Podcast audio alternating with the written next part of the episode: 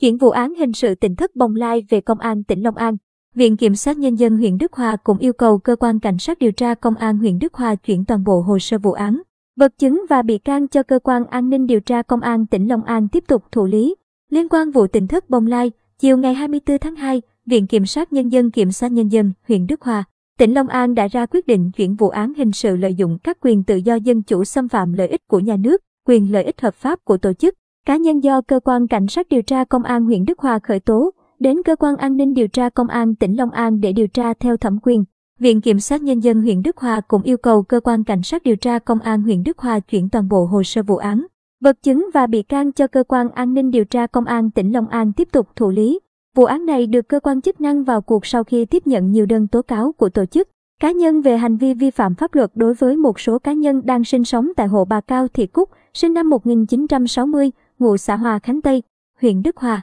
Đây là nơi ông Lê Tùng Vân dựng lên cái gọi là tỉnh thất bồng lai, sau đó đổi tên thành thiền am bên bờ vũ trụ.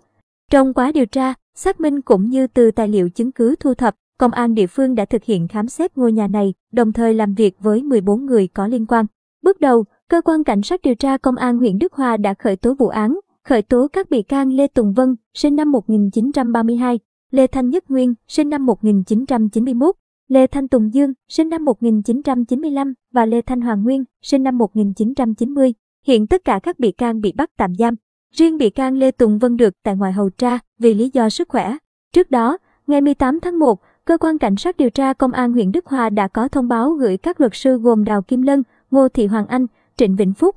Nguyễn Văn Miến và Đặng Đình Mạnh thuộc đoàn luật sư thành phố Hồ Chí Minh về việc tham gia bảo vệ quyền lợi hợp pháp cho các bị can.